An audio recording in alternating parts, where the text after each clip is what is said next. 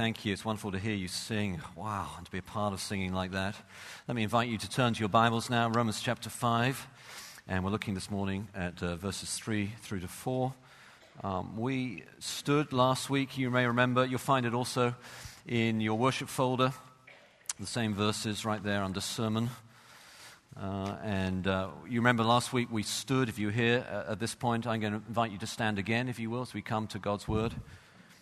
So let's stand together. I know you've just stood, but it's okay. You'll survive.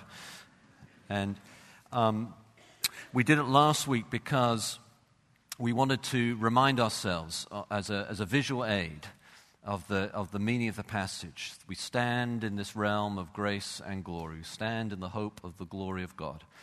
And so we did that last week. And I want then to, because this is a continuation of, of Paul's same point that he's now building upon, as we'll see. Not only that, but also, I want us to have that again in our mind, not to have the same verse last week. We studied that last week. But now to build upon it as we come now to Romans 5, verses 3 to 4. let's pray together. Our Lord, uh, this theme of suffering is such an important one. Uh, apologetically, giving an answer to the hope that we have within us, but also personally. And I pray that you would help me by your Holy Spirit so to explain your word that it would be a healing balm, an anointing oil, that it would give hope and joy and Lord, we need the help of your Holy Spirit for that. So I pray, the sword of your Spirit is the word of God. I pray that you would do this by your Spirit and for the glory of your name, in whose name we pray. Amen. So let's turn now to God's word together. Romans chapter 5, verses 3 to 4. Let's hear God's word, friends. Not only that, but we rejoice in our sufferings.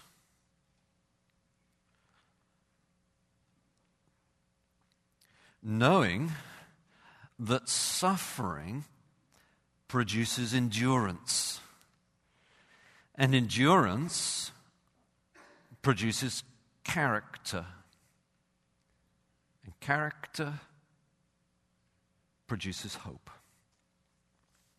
Do please sit down. Well, thank you again for standing. And uh, you can tell that you went a little long uh, the week before when you were preaching, when you find there's a clock in the pulpit. and if you went really long, you can find there's another clock in the pulpit, a bigger one. Um, I'm going to turn them face, face down. Uh, God willing, we won't go quite so long. Um, but I appreciate your flexibility. Thank you for that as we seek to depend upon God. And God be pleased, will be uh, a little more timely. But I appreciate your flexibility. Now, as we come to uh, this theme, as I've already indicated, this theme of suffering, at one level, it is an obvious thought that suffering is something that all of us face. But at another level, it is not so obvious. That is, it's harder for us to realize that someone else suffers because someone else's feelings, someone else's thoughts, you know, to walk in someone else's shoes is a good mental picture, but it's not actually possible. You can't actually feel what someone else is feeling. You can try. So while we objectively know that everyone suffers, the subjective realization of that is at a different level, and it's important that we try to get that on the table as we begin. Everybody suffers. You, me, we all do. Um, the realization for me about this came when I was uh, starting off as a pastor so, uh, uh, some years ago now in a church in England. I, I, wasn't the main preaching pastor, I was on the pastoral staff team, I was running the college ministry, and um, I wasn't uh, doing a lot of preaching, I did some. But that morning, I came up to the pulpit to give the announcements or something like that. And I'd just begun to do enough pastoral work. That is, I'd begun to actually get to know the people in front of me that they weren't faces anymore, they were people. People that I knew. And as I was giving the announcements, I looked out and the thought, this thought entered my head. There's not a single person here who has not or is not currently experienced, experiencing pain.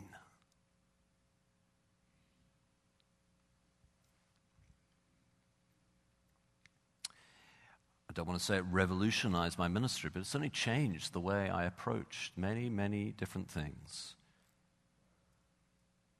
Same is true here. There is not, nor has there been, a single person who has not or is not currently experiencing or has experienced pain here. It's important to get that on the table because one of the things that happens when we suffer is it tends to blinker us inevitably, because we're in pain, it, it shuts down all the other voices. It blinkers us from seeing this is something that is shared. Now, those of you who know uh, our family personally, who know me personally, will realize that, that I'm not going to unload my own stuff because that's not the point. I want this to be for you I'm not going to go into great detail about this. I'm just going to allude so that, again, it's on the table. This is something for me as well as for us, but I'm just going to mention it and then move on. That in our own family life, we have suffered what seems to us to be profoundly. And now I'm going to move on because I, want, I, don't want to, I don't want to manipulate you with what I'm feeling. I want it to impact you. So, some other examples that are not about me. For instance, I know just this week one young mother of children who has uh, had suffered with cancer, and many of us thought that she was on the other side of that by now. Suddenly, this week, I got news that she'd been, um, what's the right phrase, put into hospice young mother, two young children. Her husband's a pastor.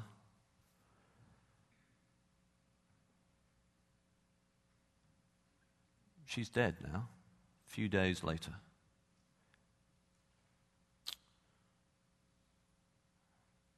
Or here in our own midst, in this own town, I know of at least 10 or 15 people in hospital,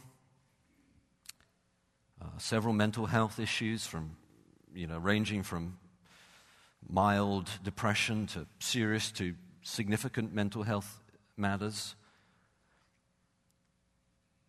Uh, and then there's all the ongoing spiritual struggle that we have, putting aside sin, trying to follow Jesus, this wrestling that we have as Christians. Every single person here either has or is currently experiencing or experienced pain it's not just you, it's us.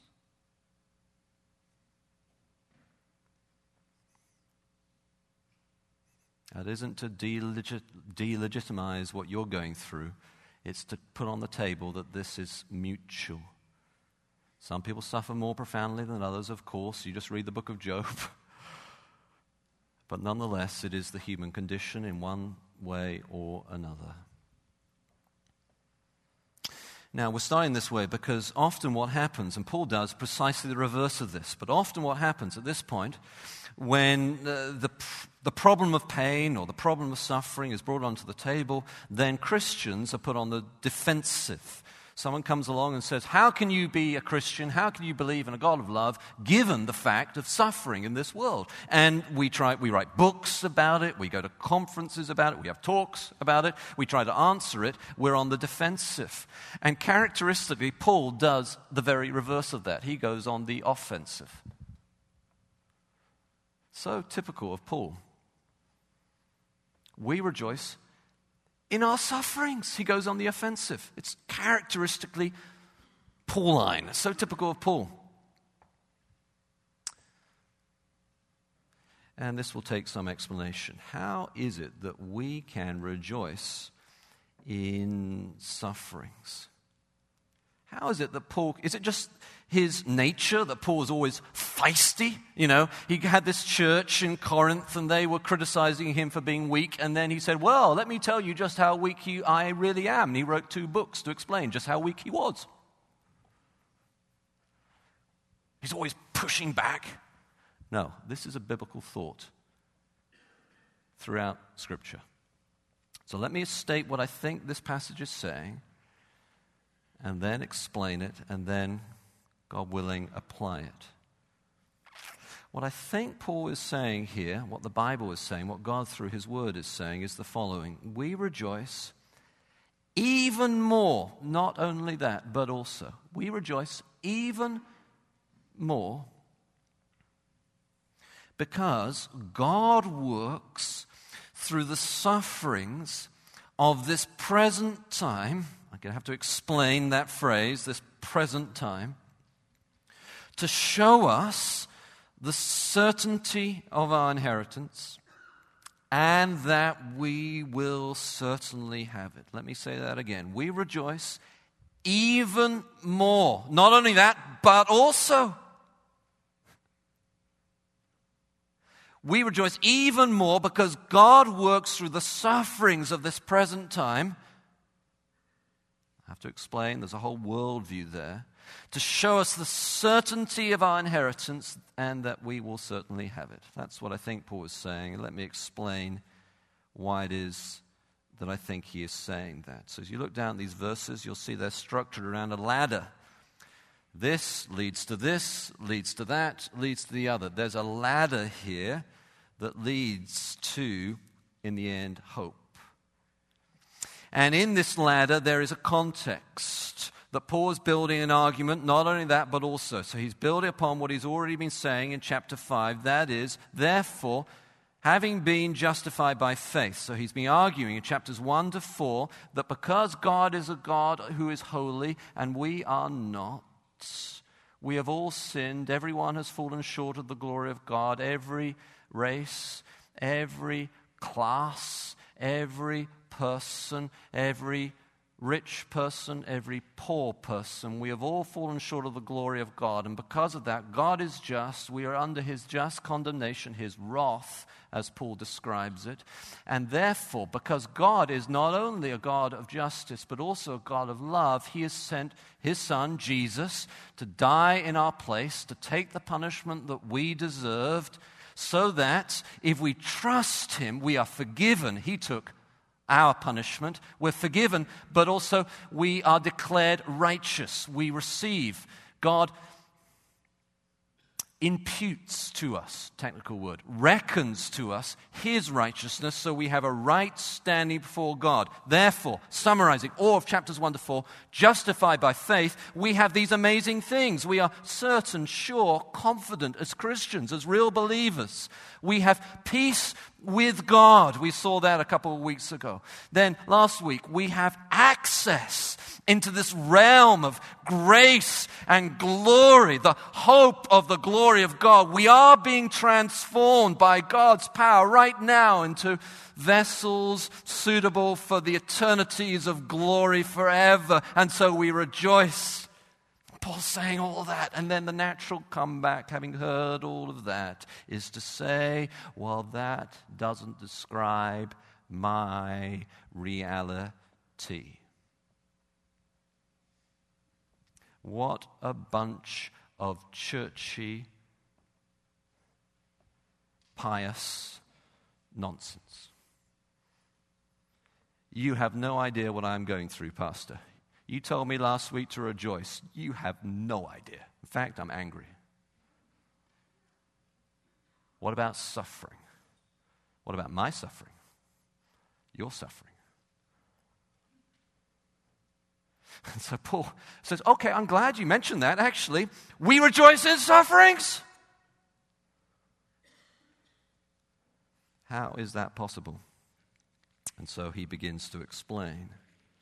Rejoice. Same word as last week, boasting. That is a rejoicing confidence, a courageous bravery, an assertion, a congratulation, a statement that, wow, isn't this amazing? In sufferings? That word in, rejoicing in sufferings, needs to be carefully grasped. Paul is not saying here that we rejoice despite our suffering. He is not saying that we can be positive because we have other good things going for us as Christians, nor is Paul just saying we can rejoice in the midst of sufferings. That is, he is not just saying that a Christian can, even while suffering, find the ability or power to rejoice right there in the middle of them. Paul is saying something more than either of those things. Paul is actually saying that we rejoice in sufferings. That is, as far as I can tell, all Greek scholars, I did all the research I could, and dictionaries and commentaries, all Greek scholars agree that in the common usage of the New Testament, this means that Paul is saying that we rejoice because of, on account of. How can this be? First step on this ladder sufferings need to understand the whole worldview. So it's like there's a ladder and there's a worldview around it. And now I'm explaining the worldview, which is indicated by this word sufferings. Just going to have time to indicate it to you just a little bit, pull back the veil and help you grasp it. You can do research on this more afterwards, it's everywhere in Scripture. Psalm 20, Daniel chapter 12. Daniel prophesies that the Christ will come. There'll be a new age of the Spirit. Christ will come. The gospel will go to all nations. We heard about from our missions trip. It is happening. This Christ has come. It's going to be this wonderful new age of Christ and the Holy Spirit. And at the same time, he says this age will also be marked by, same word in the Greek translation of the Old Testament, also this age, this present time marked by troubles same time, goes together. Psalm 20, Daniel 12. Then Jesus picks up on this idea when he tells his disciples, John 16, In the world you will have troubles, but take heart, I have overcome the world. He who is in you is greater than he who is in the world. Acts 14, 22, Paul describes the same salvation historical point, the same biblical worldview by saying to his, uh, the new Christians that he'd been discipling, through many troubles. Same word. Through many troubles, we must enter the kingdom of God. You don't hear that preached in many churches. Can you imagine a billboard outside a church? Uh, come to our church on Sunday. Through many troubles, you will enter the kingdom of God.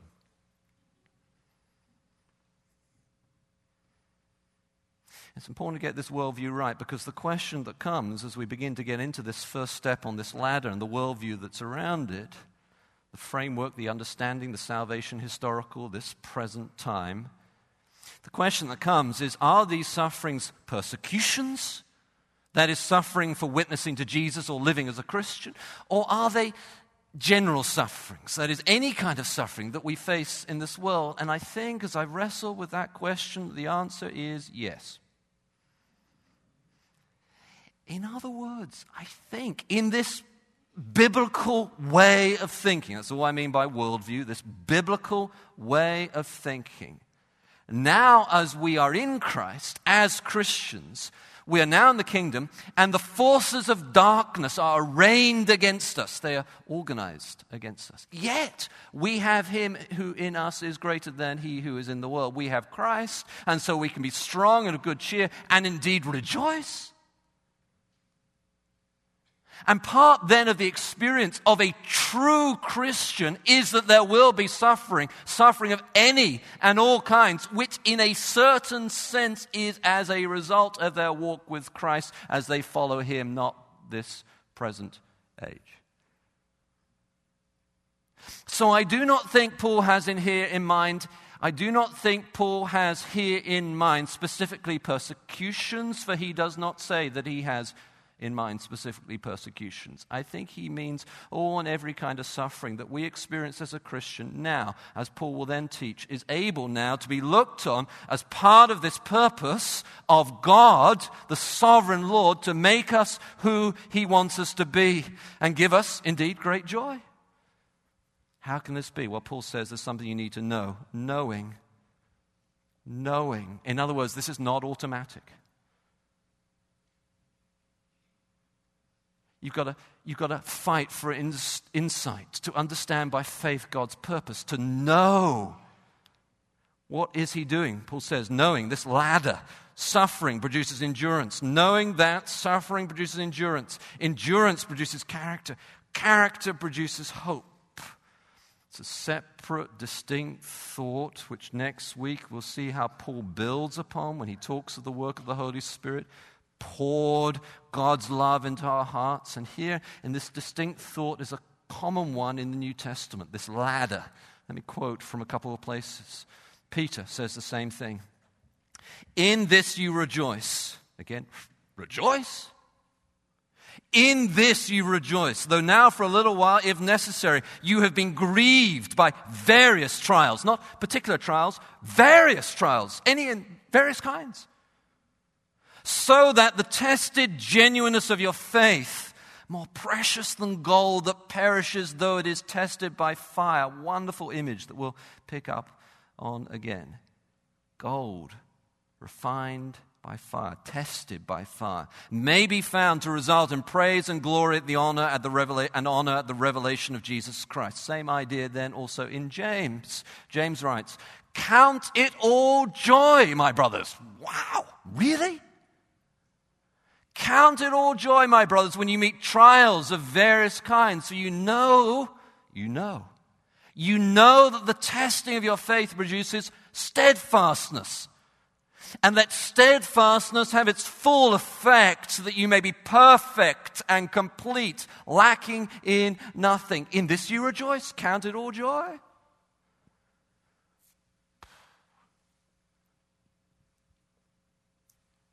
Why should I count it joy?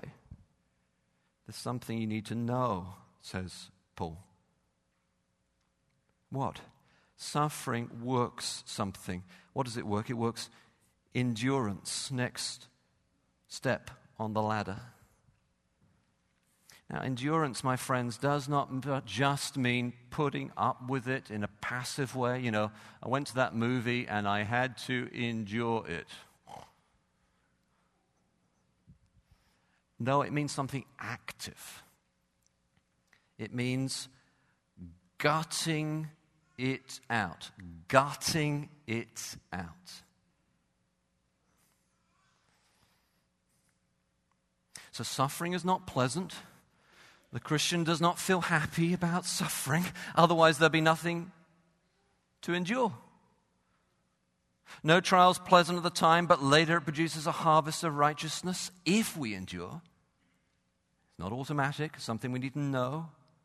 Hebrews puts it like this God is treating us like children, using these trials to train us, and so we receive it as for a fatherly, loving, higher purpose. And step, this next step on that purpose is this it moves us, this endurance, this gutting it out, it moves us out of that little twilight zone where we think that now we're Christians, everything is always going to go all right.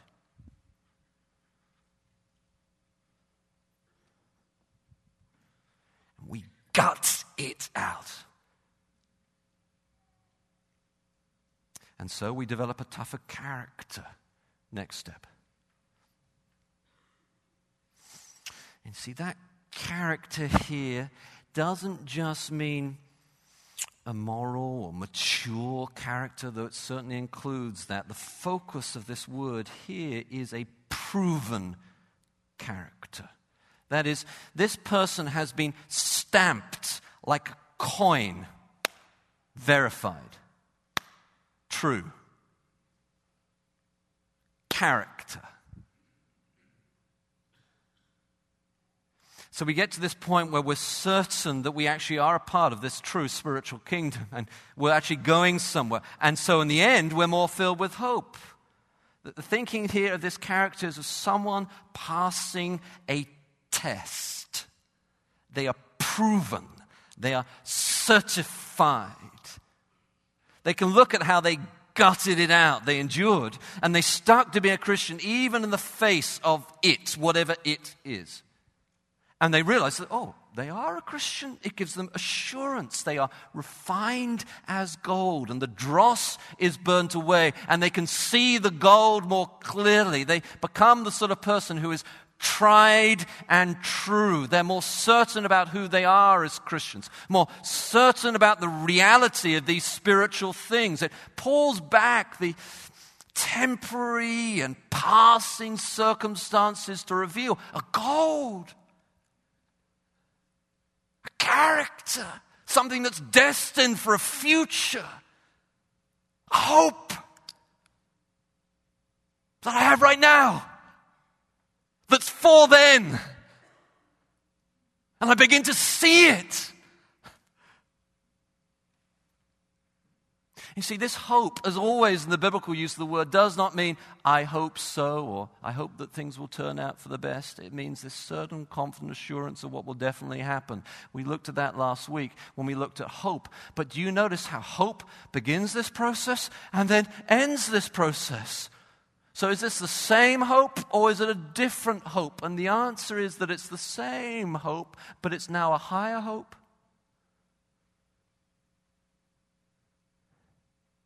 It's a more assured hope. One person said here that in this passage, hope is both the parent and child. It's the beginning and end of this process. See, at the end of the suffering, by God's sovereign purpose, there's many different issues related to that statement. I, I wrote a paper on God's divine sovereignty, God's sovereignty, and human responsibility. I'm not going to get into that now. It's at the back if you want to follow that up afterwards God's sovereignty and human responsibility.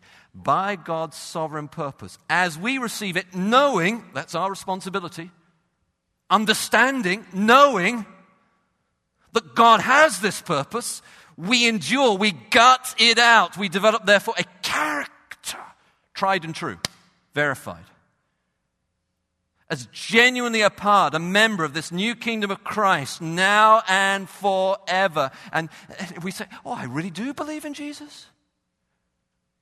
We really do follow him. God really does love me like a father loves their child, poured into his, our hearts his love by the Holy Spirit. He refines us, he shapes us. And so, for this reason, we rejoice in sufferings. It's not that we're glad that they're taking place. No, of course not. Otherwise, there'll be nothing about which to endure. But we still do more than simply find reasons to rejoice despite them. Good thing to do, but more than that. Or in the midst of them, a good thing to do, but more than that, we rejoice in them. How? Because as we know what God is doing, we can discern how He's using these sufferings proactively to shape us, to train us, to refine us, to remove the dross, to reveal the gold. Like a father, a child, it shows His love for us. And so we endure. Have you, um, I don't know whether you've ever been to CrossFit. I never have, and I never want to. But there you are at the gym, and you go through whatever the routine is, and you're three quarters of the way through, and you are exhausted, and you, you gut it out. Or you're a runner. It's not a sprint, it's a marathon and you're at mile 18 and you push through the pain barrier. You endure. And because of that, you're verified. You pass the test. You truly are a part of something bigger than mere circumstances. You have something within you through your faith in Christ that can beat cancer. Doesn't mean that every Christian is always going to be healed. The person I told you about at the beginning had one of her last references statements to how much she was looking forward to being with Jesus. doesn't mean that you're necessarily healed. Unless Jesus comes first, we will all die at some point. But it ha- means that you have something more powerful than that, that you can triumph over that. You can tough it out through criticism. I don't like him. He always does this, and I really don't like that. Tough it out through that, through pain. Depression. You fight for the joy. You endure. And then you have this tested character, this tried and true stamp. And then you realize you have hope. Hope beyond merely what we are told that God would one day do when He makes all things new, beyond merely when I die, I uh, go to heaven. But now realizing that hope begins to enter into the fabric of your being, as though someone who has endured and has been tested and passed the test, and you're a person of hope. We're churches of hope. We're individuals and movements of hope right now, even in sufferings. Because we know that suffering is for this purpose. And so, as Paul returns to this theme at the end of this section, chapters 5 to 8 of Romans, mirroring, it's a mirror to how he began, he returns like this Shall tribulation or distress or persecution or famine or nakedness or danger or sword, any of that stuff, shall it separate us from the love of Christ? No. In all these things, we are more than conquerors through him who loved us, the fatherly love. And so we rejoice. We boast, confident joy, audacity we rejoice even in sufferings. Why? Because God is sovereign even over them. He is a father and he loves us. And as we're trained by him through the sufferings, he refines us, he shapes us. And we fight for joy in sufferings for the sake of this bigger, better, more thrilling hope that we will have in God as a result of this working of God in our, in our sufferings.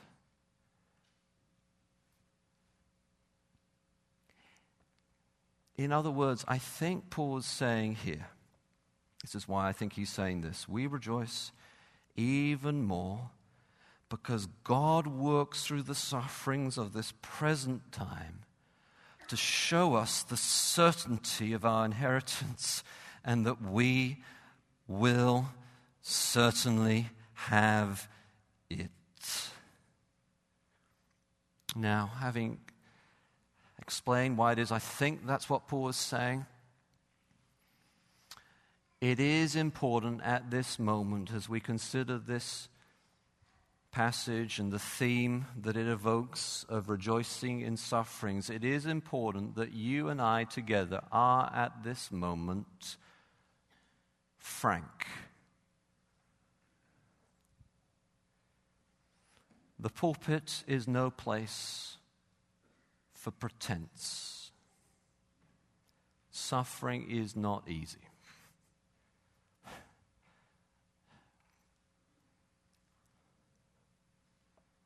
It is something to be endured.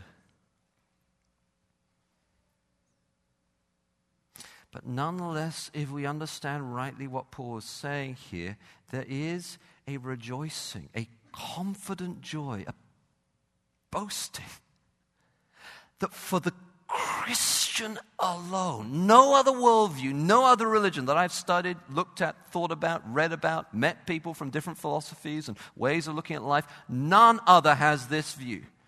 Because it all comes down to who Jesus is at the cross. For the Christian alone, only the Christian can take place on account of suffering because they know God's purpose for them. As I say, it's important to be frank. And so, as an example, I want to tell you about someone. It's not about someone who's uh, perhaps known to you, though I heard, uh, I was reminded just uh, recently that someone that I know who knows this person, so you may know him. Someone I got to know when I was 20 or so. He was an older man at the time, an evangelical Christian. And I wanted to get to know him because I was trying to learn about Jesus and being a disciple of Jesus and how to lead as a Christian, how to do ministry. And so I sought him out as an older, uh, renowned evangelical Christian leader to learn from him. Um, he was British, it was Cambridge. I went round to his apartment and he served tea. I'm just fulfilling all your stereotypes right now. And uh, his name was Professor Sir Norman Anderson. And uh, he wasn't just an egghead. His expertise was Islamic law. He spent um, eight years at the American University in Saudi Arabia, I think it, it was, um, learning Arabic, learning Islamic law. He was an expert in Islamic law called upon by various governments when they were dealing with issues related to that. So, an important man and a powerful man. And I went to see him in his little apartment, and he served tea, as you'd expect. And his wife was there too, and she helped with all that. And she behaved a little strangely. And when she was out of the room, he, uh, he, he, leant across to me and just said quietly, uh, Josh, my wife has Alzheimer's. So here's this big, powerful man in his 80s by now, octogenarian, small apartment in Cambridge with a wife with Alzheimer's. And I'm listening to him over a number of months, getting to know him, going around to his apartment, trying to learn about leadership and Christian ministry, getting every opportunity I can to learn from this great man. And I begin to get to know him. And what I discover is that he had three he had three children a son and two daughters. The son was called Hugh, equally brilliant as the father. He uh, was uh, president of what's called the Cam- Cambridge Union, which is one of the commonly used pathways to political power, and was fated as the next prime minister of Great Britain. In his third year as an undergraduate, he suddenly died of a brain tumor. Two daughters,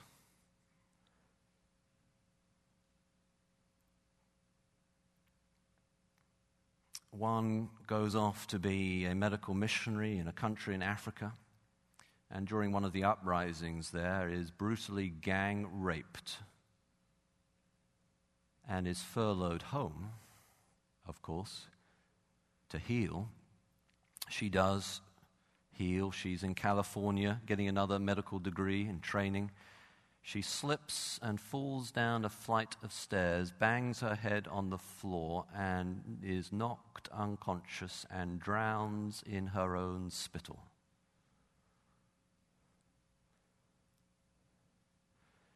Uh, this daughter here dies in unusual circumstances which everyone assumes was suicide.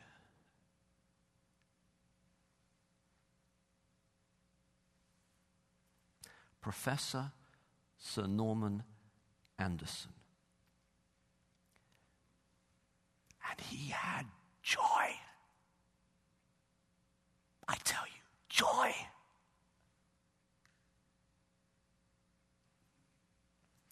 We were running a, um, a mission at the time, an outreach event for a couple of thousand undergraduate students at Cambridge. We were trying to be very hip and cool, you know, in a 1991 kind of way. And so we'd done all sorts of hip, cool things. And then, but I thought it would be good to have this man give a testimony. Most people thought I was nuts, but we did. So you've got all these 18 to 21 year olds packed in a room. We've had the latest, whatever it was, thing to get people's attention. He's getting prepared for the word to be preached, and he comes up to give a testimony. Octogenarian. You know what happens when men get older? How they begin to, how their body shape changes. I can say this because my father says this, and he's older, so it, it, now has permission because he describes older men like this. He says, as men get older, they become a barrel on sticks. you know what I mean? So, here's, and he's got a little cane, and he's a barrel on little tiny sticks.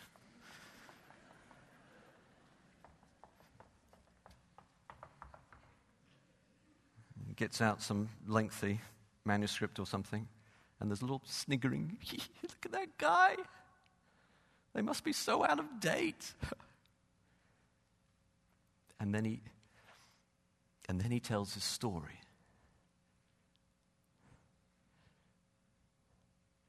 Pin, drop, silence.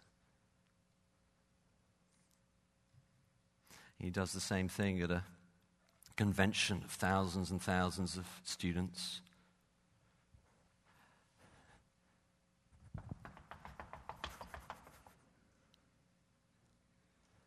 Pin drop silence.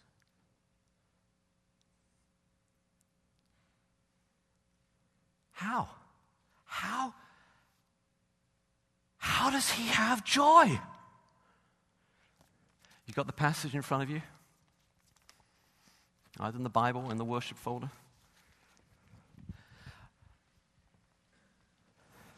Not only that, you thought the crescendo was last week in verse 2. Paul says, No, no, no. Not only that, but we rejoice in our sufferings. Paul, do not talk to me about suffering. Certainly don't tell me to count it all joy, brothers.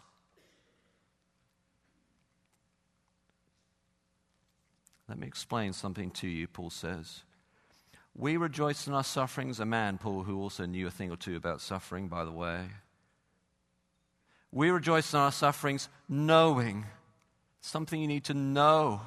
Knowing that suffering, what do I need to know, Paul? That suffering under God's sovereign purpose, when we know this, when we understand this, when we apply this, suffering produces produces something good, Paul? Yes, it produces endurance. You gut it out. You endure. You fight for the joy. And at the other end of endurance, yes, Paul, there's something else. Then you get character. You're verified, you're stamped as truly a part of this heavenly kingdom. You know it more surely in your own soul. The gold is refined, you begin to see it sparkle in front of you. The light catches it, you see it. You have character. And character produces hope. Bigger higher.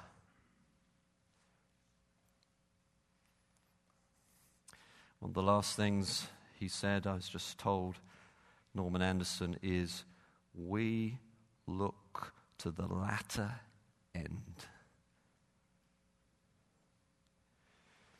In other words, I think Paul was saying here, we rejoice even more because God works through the sufferings of this present time to show us the certainty of our inheritance and that we will certainly have it. Let's pray together. And as we pray, I'll apply in this way what we've just been thinking about. First, we'll pray for non Christians and then for Christians. So, first of all, for non Christians, that is those of us here this morning who don't yet know Jesus. We welcome you. We're glad you're here. Let me pray for you.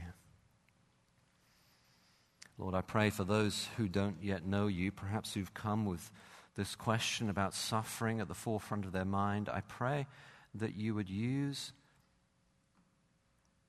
pain pain as a warning signal that something is not right with this world, something is not right with them.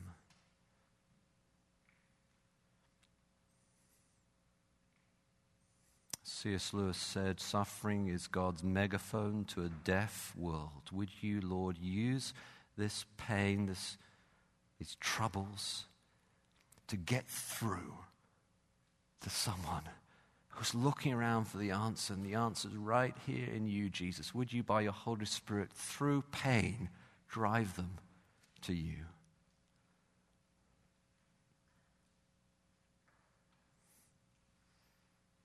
Would you do that for someone today? We pray. And now, uh, for the Christians here, Lord, I pray for those of us who are Christians, many of us this morning, of course.